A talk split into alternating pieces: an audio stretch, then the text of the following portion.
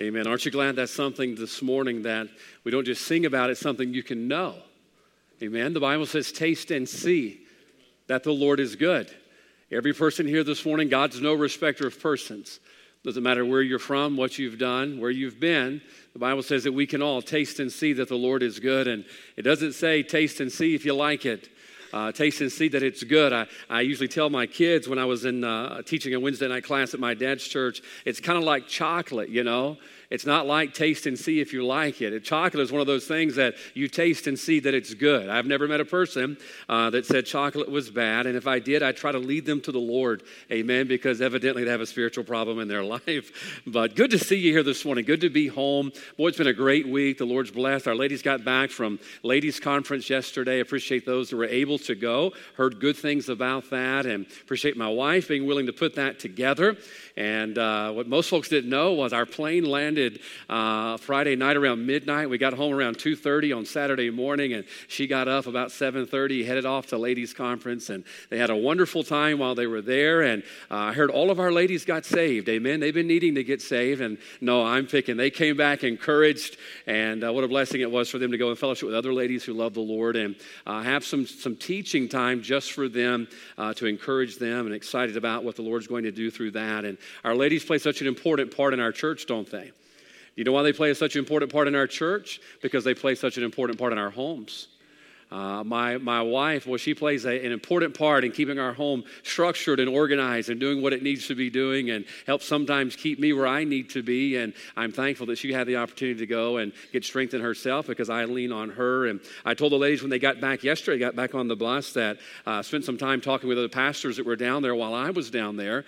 Uh, and Lord willing, we're scheduled to host that conference in two years. So, two years from this ladies' conference, which was this past weekend, we're going to get to host the Deep South Ladies Conference here at our church church. And looking forward to that. I know it'll be a blessing uh, to them. Let's take our Bibles out this morning and get right into this if we could. And we're going to go back to the same place we were last week. Uh, last Sunday morning, we were in Romans 5. Last Sunday night, we were in Romans 5. And we're going to be back in Romans 5 again today.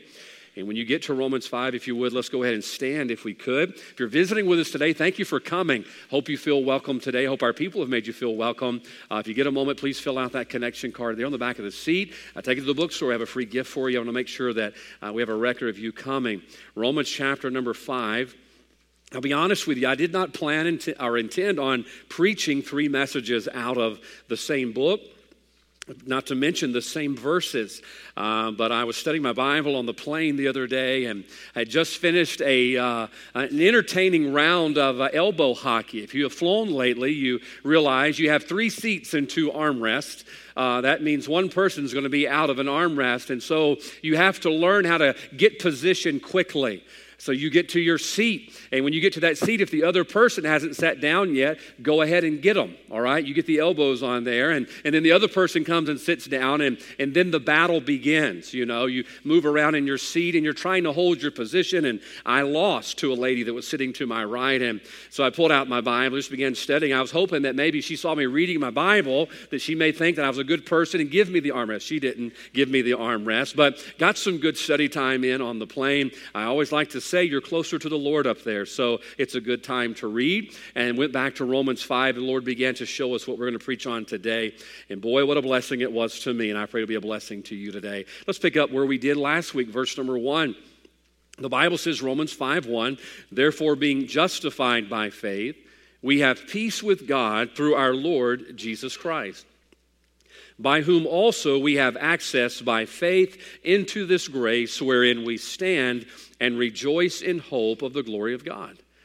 And now, watch these next few verses. The key text today is going to be out of verse 3, 4, and 5.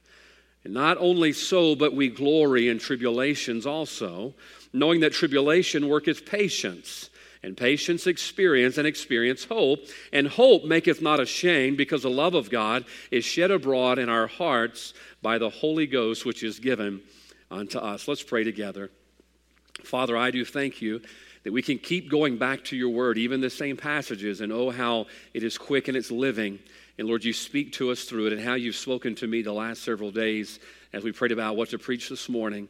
Now, Father, I pray that, Lord, what you've given me, you'll help me present in a way that's pleasing to you. I pray that, Father, your Holy Spirit would go ahead of us and work in hearts and speak to hearts in ways that I can't. Lord, help us now to do what only we can do, and that is to decide that we're going to be yielded this morning to whatever your will may be. If there's one here today who doesn't know the goodness of God and salvation, I pray that they'll come to know you today, that they'll taste and see the Lord is good. For those that are saved, Father, I pray that you'd help us to see how this truth, Lord, needs to be applied in our own lives, that our faith might become more real when we leave here than it was when we arrived. Bless, I pray, your will be done in Jesus' name. Amen. You may be seated. Well, the last two times we've preached out of Romans 5, I feel like I've introduced a lot of the, the book and talked a lot of the book. But as you study through the book of Romans, you'll find out it's one of, if not the most important book in the New Testament involving the life of a Christian and how we should live after we get saved. What's amazing as you study the book of Romans, it's kind of like someone said once the constitution of Christianity. That you can go there and you can find out a little bit about who we were before Christ. We can go and find out who we become once we get to know Christ, and then find out how we become more like Christ after we're saved. As you read the book of Romans, you'll find out it's the longest epistle that Paul wrote. It's a, the longest letter that he wrote to the churches that were there. And it's not long because he rambled, okay? Uh, you're probably thinking, yeah, he was a pastor like you. Uh, he rambled a lot, and that's why the book of Romans is a long letter because he rambled a lot. But I tell you, the Apostle Paul has no fillers in here. Uh, did you ever have to write a, pa- paper with school, in school? I remember when I was in college, I had to write a 20 page paper on the book of Revelation. And uh, 20 pages, that's a lot of, of writing to do. Uh, and uh, I'm a simple guy. I didn't have a whole lot to put down there. And so I learned how to use a thesaurus, right? And so that's how we make the paper grow. Young people, don't do that, okay? At school tomorrow, don't start putting in words that you don't know the meanings to. That's where you get in trouble with a thesaurus. And I would stretch that out. And so I probably had about five pages of content, but it was stretched out to be about 20 pages on the book of Revelation simply because I didn't want to put the work in. There's a lot of fillers fillers in there. But can I tell you, the book of Romans is not full of fillers. Everything that Paul wrote was inspired by the Holy Spirit of God, and everything that he wrote was something the people at Rome needed. And as we read this today, you're going to find out it's something we need as well. You read the book of Romans, you'll find out it's kind of like a flashlight where God was shining a light into a pagan society. I told my Sunday school class this morning the city of Rome and the society of Rome is not much different than the society we're living in today. You do some study, you'll find out that in Rome, idolatry reigned and rituals had been blended together with religion, and truth was simply a matter of opinion that you know you take a little bit of a ritual from this religion uh, a little bit of opinion from what we think you blend it together and that's a lot of the religion in the day and age of the times of rome. It was a lot of idolatry. You study it out you'll find out that immorality was very open and rampant. Morality was really determined by desire if you wanted to decide what was right or wrong, what was right or wrong was simply what you felt. Rome was a very depraved society. Idolatry was everywhere, immorality was everywhere, and little did these people know, the Christians there at Rome, persecution was right around the corner. Now, does that sound familiar to you? Idolatries everywhere. You're thinking, well, we are not as base as they are. We don't worship these little idols, but oh, we worship things in the place of God all the time. You look at Rome and you see the great uh, coliseums that were made for sport that were there. And I couldn't help but think about it as our plane flew into Los Angeles early on Monday morning. We flew right over SoFi Stadium where the Rams play. And I got to thinking to myself, we're really no different.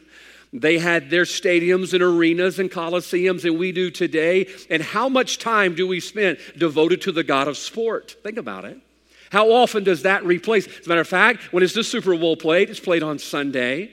Uh, one of the games will be played, they're going to be played on Sunday. It's one of the gods we have here in America. And even though we don't worship little statues of clay, we still have so many things that sit in the place of God. We live in an idolatrous society. The number one God, by the way, in America is self. How many times do we substitute what we want and what we like in the place of God?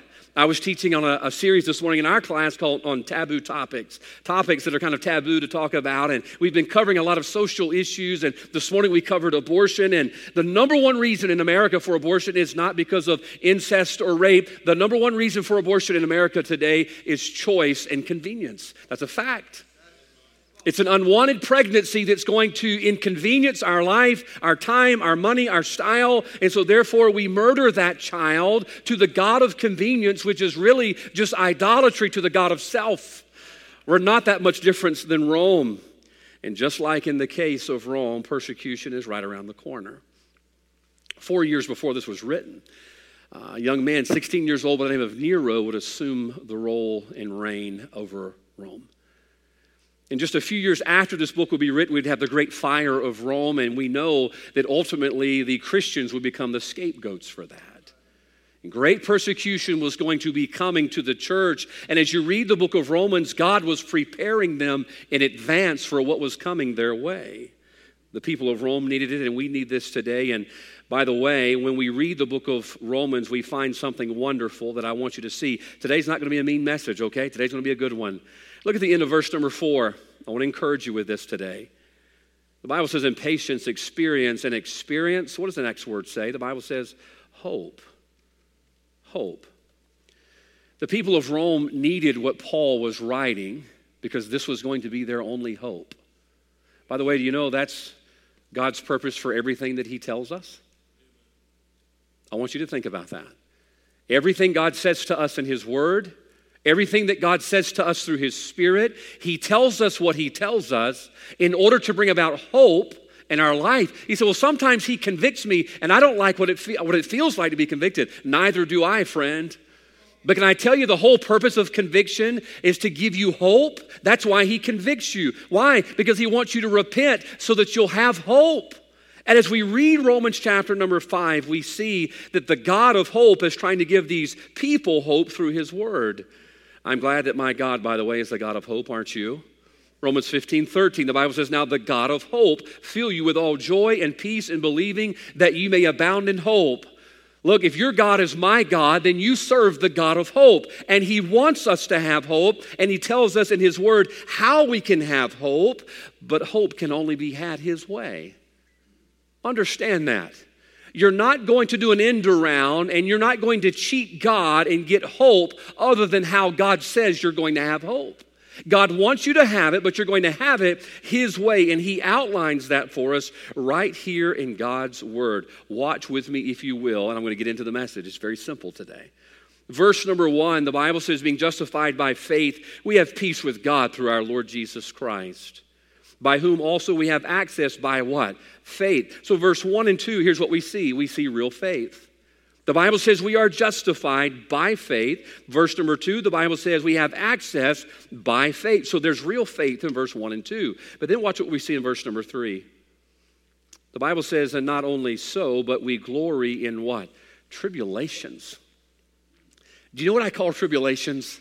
Tribulations are real life, right? Tribulations are real life. Have you been through a tribulation lately? Hey, that's real life. I'd love to tell you that after you find real faith, that life is going to be easy. But I hate to tell you, the truth is, you're going to have tribulations. Jesus said that. In this life, in this world, you're going to have tribulations. But watch what happens in verse 4. The Bible says, in patience, experience, and experience what? Hope. Hope. Now, here's what's amazing Verse number three starts with tribulation, but it ends in hope. It starts with tribulation, but it ends in hope. Now, stick with me here. So, we see in verse number four, we have real hope. Verse number three, we have real life. Verse number one and two, we have real faith. Do you know where hope comes from? It's when real life runs into real faith. That's where hope comes from. And the reason I believe today that we, as the people of God, we don't have much hope, it's because we're being confronted by real life, and yet we don't have real faith. Because once we have real faith, and real faith runs into real life, the result is real hope. And hope is what happens when real life meets real faith. And that's what we're going to preach about this morning when real life meets real faith. Now, I don't know about you, but I experience real life every day. Don't you? You're going to look, I hope your heart gets stirred by the word of God today. I hope the Holy Spirit works in your heart and your life today. I hope you leave here encouraged. I hope you leave here excited. But I promise you, the real faith that you have right now is going to encounter a real life tomorrow. And yet we see in verse 4, we can have a real hope but we've got to follow the pattern that God gives for us in these verses. So let's look at this subject this morning of when real faith uh, real life meets real faith. So let's look at what happens. The Bible says, verse 1 and 2, we have that real faith. But then it goes on to give us the real life in the word tribulations. Not only so, but we glory in tribulations. Can I tell you, I don't like hard times. Hard times and tribulations in my life usually lead me personally in my own power to being hopeless. Can we agree with that? Hard times and tough days and real life leads us to a feeling of hopelessness. But notice what Paul says. Paul starts with tribulation in verse number three and ends with hope in verse number four. Now, this is important to understand this morning. Paul is acknowledging that a redeemed life isn't shielded from real life. Isn't that the truth? Just because you're redeemed doesn't mean you're immune to real life. Just because you're saved and you have verse 1 and 2, that you're justified by faith and you have peace with God. Hey, thank God for the redeemed life. But the redeemed life doesn't make you immune to real life there's going to be tribulations. And so Paul is acknowledging that tribulation is going to be part of our faith. Uh, that's the bad news, okay? I'm going to start with bad news and we're going to work toward the good news, okay? We're going to end on a high note today. Number one, I want you to notice something. I want you to notice the expense of faith. The expense of faith, that's tribulation. There's one thing that we need to understand this morning is that this life and living the life that God's called us to in this world is going to be expensive. Faith is not cheap, faith is going to cost you. By the way, we read the Word of God, we have the records of so many men and women of faith, and we find that their faith costs them. What did it cost them? It cost them tribulation. Now, look, if you don't want to live for God, raise your kids right and build your home according to the will and word of God. If you don't feel like being faithful uh, and living by what thus saith the Lord, you might have less tribulation in this life. But if you choose to live according to the will and word of God in 2022, your faith is going to be expensive, and what it's going to cost you is tribulation. The devil can't afford you to live out your faith and be obedient to the will and the word of God. This past week, we were at a conference and we had the opportunity to hear from Joseph Kennedy. He was the Washington State high school football coach who was fired from his job because he prayed at the 50 yard line after every game. He decided after every game that he was going to go to the 50 yard line and pray on his own. He did not invite anyone to come with him. He just wanted to go to the middle of the field and pray and thank God for blessing whether they won or whether they lost. And so he did that after every game. After the game, several players began to ask the coach what he was doing. He told them he wanted to go out to the middle of the field and honor God for how God blessed them in that evening and kept them safe. And so the players decided they wanted to go and pray with him. And so players started going and praying with him. Assistant coaches started going and praying with him. Sooner or later, the ACLU finds out. And they begin pressing charges and threatening to bring lawsuits. And ultimately, the school, by the way, he had an exemplary record of conduct. The school fired him from his job. And now he's without a job simply because he prayed on the 50 yard line, acknowledging God in his life. Do you know what he was doing? He was paying the expense of faith. He was going through tribulation all because of who he was and what he said he believed. Understand this this morning that in the Christian life, if you choose to live by what thus saith the Lord and to raise your children by what thus saith the Lord, your faith is going to be expensive. It's going to cost you. Now, listen to me, don't run and hide this morning. Paul says tribulation is all part of it. 1 Peter 4:12. The Bible says, "Beloved, think it not strange concerning the fire, fiery trial which is to try you, as though some strange thing happened unto you." Bible says that when we go through these trials, it shouldn't be something that's foreign to us. Now, can I tell you why I think it's foreign to us? We've lived so comfortable for so long. God has blessed America. God has provided so much peace and liberty for us to practice our faith. And we've, we've kind of gotten comfortable and content in that. And now we're finding that all of a sudden that living by the will and word of God is not popular and it's going to start costing us. And that's where I tell you the ranks are going to start getting thinned out. I'll promise you, if it cost you to come to church, we probably would have half as many people in here this morning as we do. Why? Faith is expensive. Look at the life of Job. Do you know why Job suffered? You ever thought about that? Do you ever just think that God looked down at Job and says, That guy just gets on my nerves? I'm going to unleash Satan on him because, you know, he just bothers me with all of his camels and all of his property. No. Do you know why Job suffered? Job suffered for his faith. That's why he went through what he went through. It wasn't some random drive by persecution in the life of Job. No, Job suffered because of who he was in his God. So how do you know that? What did God say? He's perfect, he's upright, he fears me, he eschews evil. It was his faith. And Job loses his children. Job loses his property. Job loses all that he has except for his God, all because of his faith. I hate to tell you, I probably would have quit on God long before. Lose 10 children, lose all of your property, lose the confidence of your friends, lose the encouragement of your wife.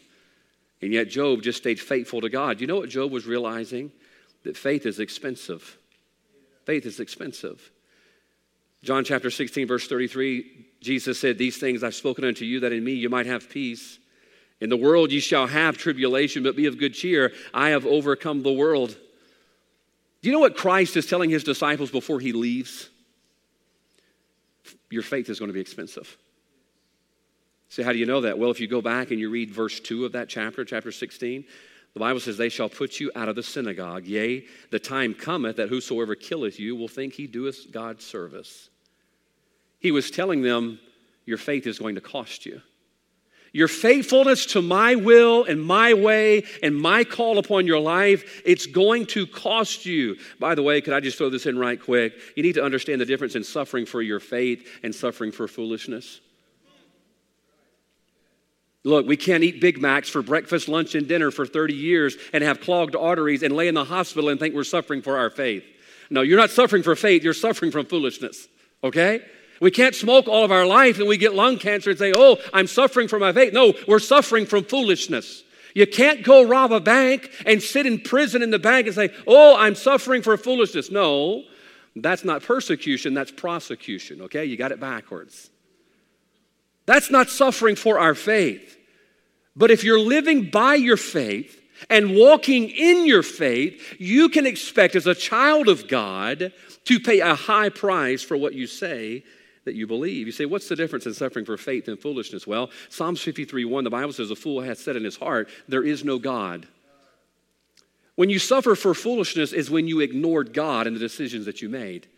That's how we suffer in foolishness. But suffering in faith means we're living and walking in our faith, and now we are suffering persecution for it. 1 Peter 3:17, the Bible says, For it is better if the will of God be so, that ye suffer for well doing than evil doing. Hey, if we're going to suffer, let's suffer for something that counts, amen? Hey, if we're going to go through persecution and trials and ridicule, let's go for for something that's going to count in all of eternity. That's why Job suffered. That's why Joseph suffered. That's why all the patriarchs we see in Hebrews chapter 11, that's why they suffered. Tribulation is simply the expense of our faith. Paul says, verse 3, knowing that tribulation worketh patience. Can I tell you why Paul was able to endure persecution? Watch this word right here, verse 3. And not only so, but we glory in tribulations also. What's the next word? Knowing. Paul knew something. You see, if you know that God can use tribulations to bring about hope, it helps you to endure the persecution. It helps you to endure the tribulation when you know that God can use this to bring glory to Him and to bring growth in our own life. Several years ago, when I was in college, several years ago, I got this thing in the mail. It said, You have been selected to the who's who among colleges, students of colleges and universities. And boy, if that doesn't puff your ego, I don't know what would. I'm a who's who. What is that? I don't know. I've seen Dr. Seuss who's.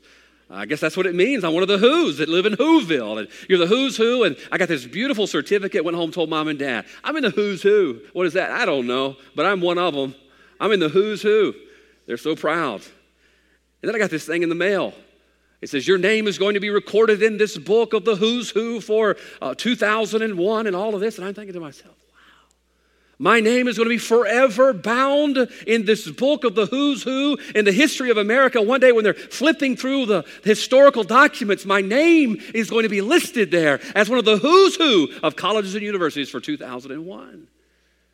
And then I saw something at the very bottom of that paper. It said, in order to get a copy of the book, it was like 200 bucks. I began to realize all of a sudden, you know, to be part of that club is expensive. I figure out, could I afford to be a part of that club, you know? I think we got one of the books, it's probably at mom and dad's house somewhere, stowed away collecting dust. As often, by the way, is the case of a lot of our vanity, isn't it? It was expensive to be a part of that club. I was so excited to be a part of it, I didn't realize it was going to cost me. Do you know that's what it is to be a Christian? What a wonderful group it is to be a part of. The redeemed, names written down in the Lamb's Book of Life. Hey, how wonderful is that? To be able to know I'm part of that group, and if I die, I'm going to heaven, and nothing can take that away from me. Oh, what a wonderful group to be a part of. And when the trump of God sounds, we get to go be with Him forever and leave this world behind. Man, I'm excited about that. But it's an expensive group to be a part of. Why? Because there's tribulation. Why? Because verse 1 talks about our faith. The Bible says there's going to be tribulation because of our faith. Philippians chapter 1, verse 29, the Bible says, For unto you, unto you it is given in the behalf of Christ not only to believe on him, but also to suffer for his sake. He suffered for me. Now, watch this. I have the privilege of suffering for his sake. Do you know when the disciples were beaten and persecuted and imprisoned for the cause of Christ, they sang praises that they were counted worthy to suffer for the one who suffered for them? I mean, we go through trials and tribulations, just like, oh, I may lose my job. I'm not belittling that, but he lost his life. He lost his life for me, and I get to suffer persecution. We go knock on doors. Uh, my daughter told me this week out soul winning, she says we had I had two people slam the door in my face. Isn't that wonderful? It's like, what? My dad's been out in California too long. He comes back weird. No, it's wonderful. Do you know why? Because we were counted worthy to suffer tribulation for the one who suffered the ultimate pain for us. Hey, what a privilege it is that we have to pay this expense of faith. This past week, I started reading again The Trail of Blood. I encourage you, if there's one book you need to read after you get saved, read The Trail of Blood. Fox's Book of Martyrs. Read about those Christians who paid the ultimate prices. The ultimate prices for their faith. It was an expense that came along with it. Abraham had to be surrendered for his faith. The Bible says he went out not knowing. Stephen had to be sacrificed for his faith. Paul says, I would re- gladly spend and be spent for his faith. Can I tell you what? I believe in 2022 we've become so entitled we are an entitled society, me included. I can tell you when my air conditioning goes from 70 to 69. That's sad. That's just sad.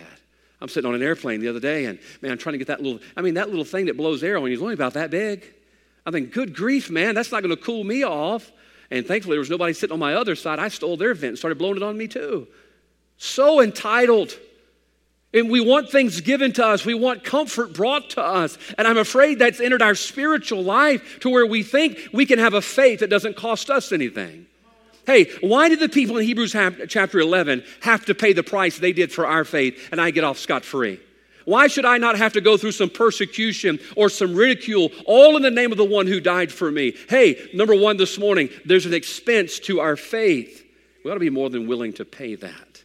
But then watch this. Let's get to the good parts. Number one, the expense to our faith. That's the bad news. But notice Paul reminds us of something in verse 3.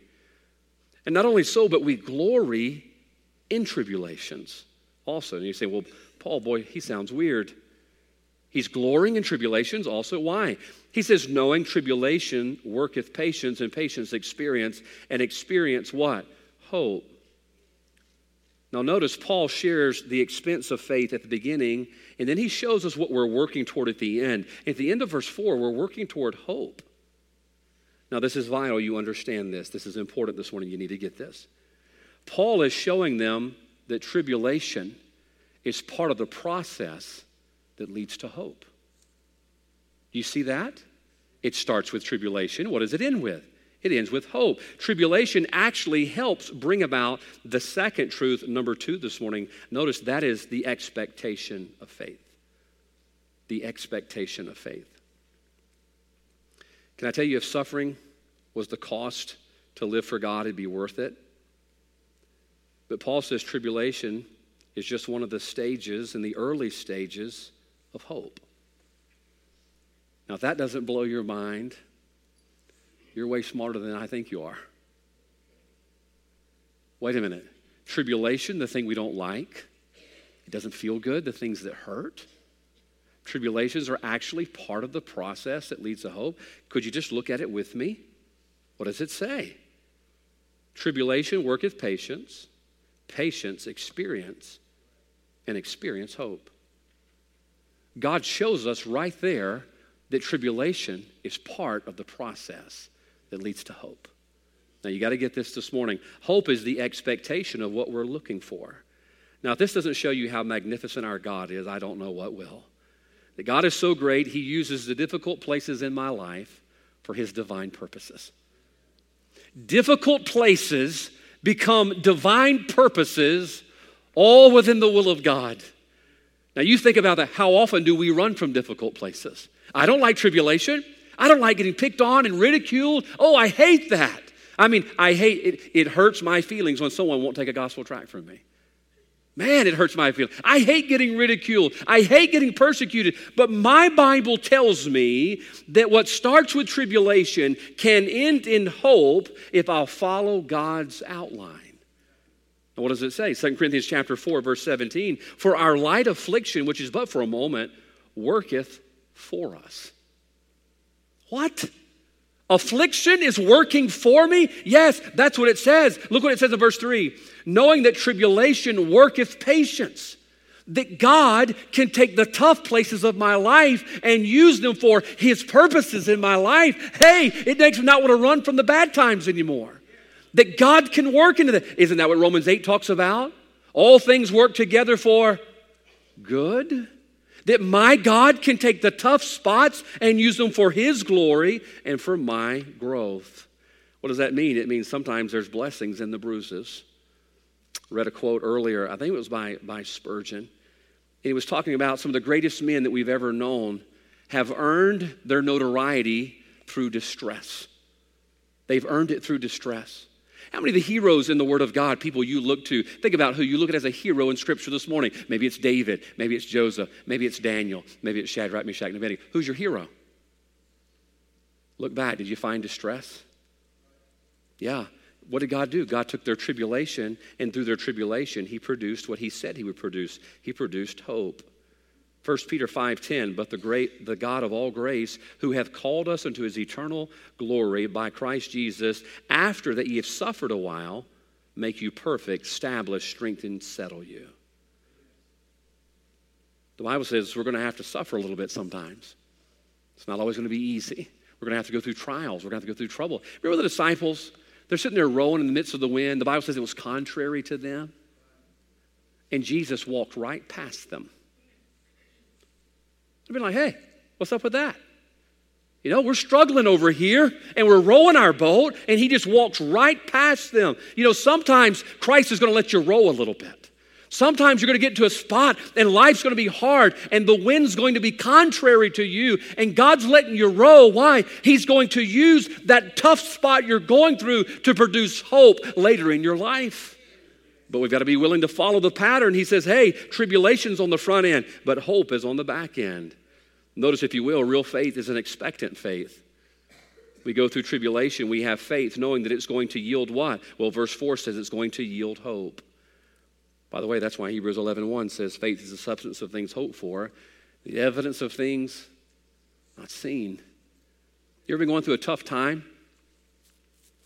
And you're thinking, okay, God, I believe what you said, that you can work all things together for good. But I just don't see how this is going to work out.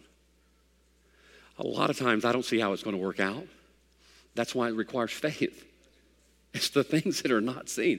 God, I am not sure how you're going to take this mess that I've created in my life or this mess that I'm going through, and you're going to use that for your glory. God, I just don't see it. He's like, I know. That's why it's called faith the substance of things hoped for, the evidence of things not seen. You can't see it, but you got to have faith and trust that God's going to work through it because He says what starts with tribulation ends in what?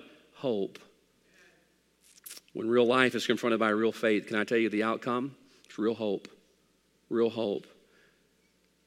In 1 Samuel chapter 17, we know this well, but I want you to think about this. When David went to face Goliath, boy, what a circumstance. Way bigger than he was, better trained than he was, stronger than he was. Yet David is going down there to face him. The Bible says he ran toward him. He's not afraid. As a matter of fact, he would go on to say this This day will the Lord deliver thee into mine hand. He says, God's going to deliver you into my hand. Now, can I tell you, Goliath was real life. Look, he wasn't an apparition. It wasn't something David imagined. Goliath was really nine and a half feet tall. And David was really not that tall. And David was a ruddy youth, and he was a man of war from his youth. And David is staring down real life, watch this, with real faith. Because he says, This day will the Lord deliver you into my hand. Look, David knew he couldn't do it. He's like, All right, I'm not sure how I'm going to do this, but God, you're going to have to take it from here. And oh, did God take it from there? Do you know why David was so hopeful to run after Goliath? Because he had real faith that confronted real life. And when real faith confronts real life, it produces real hope. Do you know why? Because you're trusting in a real God.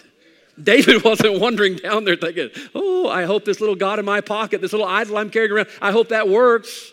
For some of us, that's about what our God amounts to, is a rabbit's foot we keep in our pocket. But David's faith was real. In Job chapter 19, verse 25, Job, going through all of his troubles, said this For I know that my Redeemer liveth, and that he shall stand at the latter day upon the earth. And though after my skin worms destroy this body, yet in my flesh shall I see God. So, Job, in the midst, by the way, that's chapter 23, he had several chapters left to go. 19 more chapters of difficulty to go. And yet, in the middle of it, he has hope. He says, Look, I'm going to stand with God one day. When, when worms my, my flesh destroy, in my flesh I shall see God. That's hope. Where did he get that real hope from? It was when real faith met real life and produced a real hope in the life of Job. We could go on and on this morning. Stephen. Well, Stephen was arrested. People lied on him, going through a struggle, going through a tough time. The Bible says in Acts chapter 6, I think it's verse 15, the Bible says those people that were persecuting him looked on his countenance, his face was that of an angel. That means, watch, his circumstances didn't change his countenance. I mean, these guys have brought you in on the carpet, they're roasting you, they're going to bite you physically in a minute, and they're going to stone you to death and your countenance was still as an angel? Do you know why it was? Stephen had real faith. And when his real faith met his real life, it produced a real hope. See, how do you know that? Well, when you read, the Bible says that he asked God to forgive the people who were stoning them, and he looked up into heaven and he saw God. You see, that real hope came from a real faith that confronted his real life. Someone said this one hope is the expectation that something outside of ourselves or someone outside of ourselves is going to come to our rescue, and we will live happily ever after with them. I'll tell you, as a child of God, there is a someone, and he does come to the rescue. And thanks be to God, I'm going to live happily ever after with him. It's not down here, by the way. Don't get that in your head thinking everything's going to go well down here. No, Jesus made that simple. Everyone, the Bible says, ye shall have tribulation. You live the way God said you're going to live, you're going to have tribulation. That's the expense of your faith. But thanks be to God, there's an expectation of our faith, and that's the hope that we have in the God that we serve. Now, here's the message. I want to give you the third thing. This is what I want to get to this morning. So it starts in verse 3 with what? Tribulation. It ends in verse 4 with what? Hope. You say, problem. I have real life problems, but I have no real hope. Do you know what that tells me? Well, according to verse 3 and verse 4, something's missing. You skipped a step. All right? You can't just jump from the tribulation to the hope. There's some steps in between. What does it say? The Bible says, knowing that tribulation worketh patience, and patience, what? Experience. Experience. You see, there's a step in the middle. You've got to hit that step before you can get on to the hope. It's kind of like the other day, I was making pancakes at our house. And, um, you know, sat down there and started mixing all this stuff together, going to make Miley some pancakes and stirring it all up, started cooking it. And when those things came out of the pan, they were like these little rubber frisbees. Now, I liked them. I like crepes, you know, those thin ones. Just little, rubbery, small, thin. But just something was not right. My wife comes in there and I said, Look, what is wrong with these things? She said, Did you put any baking powder in it? So, of course not. I'm a man, I improvise, and that's what's the result of my improvisation. She said, You need to put some baking powder in there. So I still had a lot of that stuff there in the bowl. And so we got some out and we put it over there and stirred it in there. I started cooking. They, that's how Cracker Barrel does it. That's why they're that thick. The, the pancakes at Cracker Barrel are like that thick. They must put a punch of that baking powder in there. You see, I'd skipped a step. And you could tell it in the pancakes that I had skipped part of the recipe because it wasn't turning out right. Now, here's what we say look, I go through real life tribulation, but I never have any real life hope. Well, you must be skipping a step. Something's missing. What's missing? Well, the Bible says, watch close. We're going to get both of these, but I need to get this one first. Verse 4, the Bible says, in patience, experience. Now, please get this this one. If you don't get any points, but this one, get this one. Somewhere between the expense of our faith and the expectation of our faith is the third thing, and that's the experience of our faith. The experience of our faith. This is the most vital component in seeing hard times become hopeful times. The most vital component. The word experience means this the skill or knowledge gained by actually doing a thing. The skill or knowledge by actually doing a thing. Now, this is important. It's like the difference in a real doctor and a doctor off of television. All right? If I go to the doctor and I have to have a surgery, I want a real doctor. I'm just being straight up with you, okay? I don't care how much cheaper the TV doctor is. I want a real doctor. Why? Because they have, what do we call it? They've practiced medicine. They've actually put it into practice. Hey, I'm going to trust that one because he knows we, that guy just plays one on TV. I don't care if he did stay the Holiday Inn last night. Doesn't matter to me. I want a real doctor operating on me who has practiced real medicine. Now, that's the difference in a real faith and a real fake. A real faith is one that has been practiced and one that you have experience with. A fake faith is one that you talk about and merely profess. And can I tell you why so many Christians today go through tribulation and have real life problems but never have real life hope? It's because they've never had a real life experience with their faith. Their faith is a profession, but it is not a possession. You like talking about it, but you've never tried it. I want you to think about David when he did go to hit Goliath with that rock. He ran with hope. Why? Watch he had prior experience with his faith. So, what do you mean? Well, he told Goliath, I come to you in the name of the Lord, but I've got experience with my God already because he delivered me out of the hand of the lion and he delivered me out of the hand of the bear. And so he went with hope up against Goliath because he had experience in his faith. Is that why we don't have hope today? Is that why we don't have a real hope regardless of what we face? It's because our faith has never become an experience. So, what is an experience? I'll read it for you again. The skill or knowledge gained by actually doing a thing. Experiencing your faith means you've become an active participant in what you profess. Here's our problem. I was talking to a pastor in California this week, talking about how uh, we live in the Bible Belt, and they were talking about how, how good it must be living in the Bible Belt. I said, No, it's not really. They says, Why? It's because everybody's religious. We're born into religion. And everybody, no matter how you live your life and whether you've trusted Christ or not, you and God are like that. I said, I, I, I kind of wish we had some of your folks out here in California. They, they don't even know who David and Goliath was. They're blank slates. I'm like, how wonderful it would be to be able to build something without having to unbuild it first and tear down all the religion to finally get down to the root to help people understand that they're lost and you look at the Bible belt that we live in, we profess a good game, but how often do you experience your faith? Do you know why you don't have any hope? You don't have any hope because you've never put your faith to the test. That's why. You've never put it into practice. We talk about it, we sing about it, we post about it, but we've never experienced the things that we talk about. And that's why we run around like a mule stepped in our face without any hope because we haven't skipped, we've skipped that step. We're trying to go from tribulation to hope. God says, no, you got to have some experience in there. What Spurgeon said was many men owe their grandeur of their lives to their tremendous difficulties. It's important we understand this morning you can't have the expectation of faith without having the experience of faith. You can't have the expectation of what God's going to do if at some point you don't put it into practice. I think that's what we're waiting on. We're sitting around waiting on God to do something, and God's waiting on us to do something.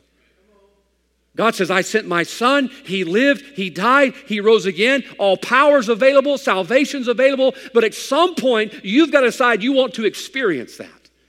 Do you know why people die and go to hell? By the way, when you go to hell, you're hopeless because you never experienced faith. You heard about it, you talked about it, but you never had a, an experience with God. One of my favorite passages in Scripture is when Elijah was taken to heaven. Old Elisha, man, he's just kind of down and out. His master's going to be taken to heaven, and he's following behind. Elijah tries to get him to go home, and he says, No, he's, I'm going to stay with you. And they come to Jordan, and Elijah takes off his mantle and he slaps the water with his mantle, and Jordan stands up, and they walk across on dry land. Elijah gets taken to heaven, and he says, Before he goes, he says, Can I give you something? He says, I'd like a double portion of your spirit. I want twice as much of God in my life as you had in yours. He said, If my mantle falls to you, that'll be the sign that you've got it. And sure enough, Elijah goes up, his mantle falls, and he, Elijah goes and picks it up. What did he do? He saw Elijah do it. But he says, You know what? I want to know it works for me. And he walked back over to Jordan and he says, Where be the God of Elijah? And he slapped it, and the water stood up on the left and the water stood up on the right. You know what he had? He got his own experience. He said, Hey, I saw what he did through you, but hey, if you're going to do twice as much through me, I need to start right here, right now, and experience faith for myself. I'll just bet you or wager you that when Elisha walked through Jordan, he had a lot of hope of what God was going to do through him because he personally experienced his faith. That's why we have no hope. That's why we have no hope. That's why we walk around. The stock market scares us, and government scares us, and elections scare us, and we have no hope. Do you know why? You've never experienced your faith. You talk about it, you post about it, all of that, but you've never taken it. What's the definition? Skill or knowledge gained by actually doing a thing. When was the last time you said, okay, I'm going to put it to the test? I'm going to experience it. Oh, this morning, you ought to have your Elisha moment. You ought to decide, I'm tired of talking about it all the time. I'm going to put it to the test and see what God will do. I remember the first time that I ever tithed after we got married. Didn't make a lot of money after we got married, but I remember tithing. That was a big check to write, you know uh, taking out of your check that 10%, writing it, putting it in there. And I'm like, all right, we're going to find out. You know, for a while I had rode on mom and dad's coattails. I lived in their house, you know, I didn't make any money. And so, uh, you know, mom and dad would tithe, and God's blessings were on our house, and God took care of us. And so many of our needs that I can tell you spend a lot of time that I'm not going to take this one telling you about. But man, after I got married, I told my wife, you know, she, she agreed as well. You know, we're, we're going to tithe, we're going to pay, no matter what, we're going to pay our tithe. And boy, we tested God. We tried our faith and we found God to be faithful. And it came time to give around missions conference. Oh man, you more money? You want give more money? All right, God, I'm just going to trust you. You want us to give this much? We just gave God that much. God took care of it. In time, in time. At our church in Louisiana, we had our tithe, our offering, and our building fund. Remember that? We bought nine acres of property, and we started giving a, a part of a tithe to that. And we never went without. God always provided. God is always faithful. Do you know what we did? Watch close. We tried our faith. We tried our faith. I believe what America's lacking, what our church is lacking, is all of us deciding we're going to try our faith. Not talk about it. Now stick with me. 1 Peter 1 7, the Bible says the trial of your faith, being much more precious than gold, that perisheth though it be tried with fire, might be found unto praise and honor and glory at the appearing of Jesus Christ. Now, notice that term, the trying of our faith. Do you know what the trying of your faith is? This is real deep, okay?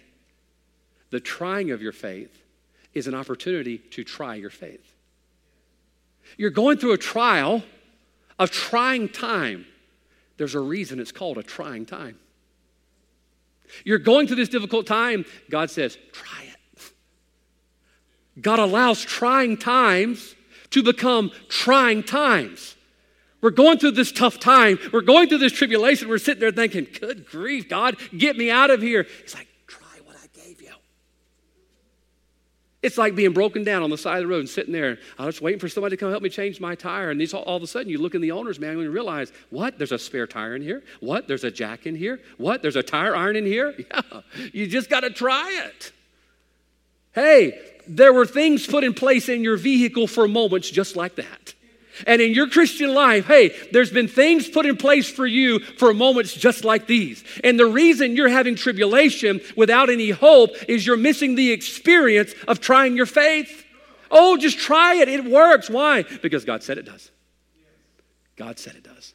And the reason you're missing out on the hope that comes from the tribulation is because you're simply not willing to have an experience of your faith. Job chapter 23, verse 10, Job says, When he hath tried me, I shall come forth as gold when he hath tried me. You know what Job is saying? I'm going through tribulation right now, but I know this is a trying time. I'm going to depend on God. I'm going to trust God. And when he hath tried me, what did he say? I shall come forth. That's hope. That's hope. He says, I have hope what the future is going to be, even in the middle of my trial. Why? Because I'm going to try and rely on my faith. This morning, the lost have no hope. You know why? They've never had an experience with God. And oh, the tribulation is much worse than this temporal life. That tribulation is going to be eternal. And yet there was hope there, but you can't skip the experience. You've got to try it. You've got to put your faith and your trust in it. And here's what we're saying today. Well, and I'll close with this I've tried that. Guilty. I've tried that. I know the Bible says about peace and hope and joy and love. I've tried all of that. So I guess God lied. Because you know, if God said it and we tried and it didn't work, either God was lying or we did it wrong. I'm going to say we did it wrong. Pancakes. If we can mess up pancakes, we can mess up our life. Amen? It's the same person behind the controls. So wait a minute. You, you and I try it, but it doesn't work. What does it mean? Well, notice what was the, the last step in the middle. We have tribulation at the beginning, we have hope at the end, we have experience in the middle. But wait a minute. The Bible says there's that word we don't like to talk about, the word patience. Patience. Maybe you just didn't try it long enough. Maybe you didn't trust God long enough. That's number four. Notice the expansion of faith. The expansion of your faith. Don't come to church on Sunday morning with your life falling apart. Spend five minutes at an altar and expect to walk out of here and God's going to make everything rosy. You got to have patience. Patience. Patience is that long dependence on what we say we believe about God. That I'm going to stay, I'm going to stand, I'm going to trust, I'm going to believe until God answers. What does the Bible tell us in Isaiah 40? But they that wait upon the Lord shall renew their strength. How long are you supposed to wait? Well, until you get your strength renewed. How bad do you want to be renewed? Well, good grief. I went to three services in one week, and God didn't pay my power bill. Seriously? Seriously? We're going to put God on the clock? Can I tell you? Knowing what God wants to provide is worth ever how long you have to wait for it. As a 15 year old kid, I decided I was going to wait on my wife to say, wait, I'm going to wait, I'm going to wait. Man, 24 years old, you're like, all right, Lord, the clock's ticking. But boy, after I met my wife, man, it sure was worth it. As long as God wanted me to wait.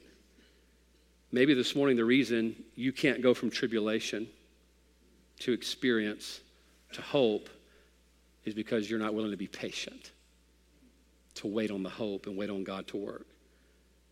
Matthew Henry said this the patient sufferers have the greatest experience of the divine consolations. The patient sufferers had the greatest experience of the divine consolations.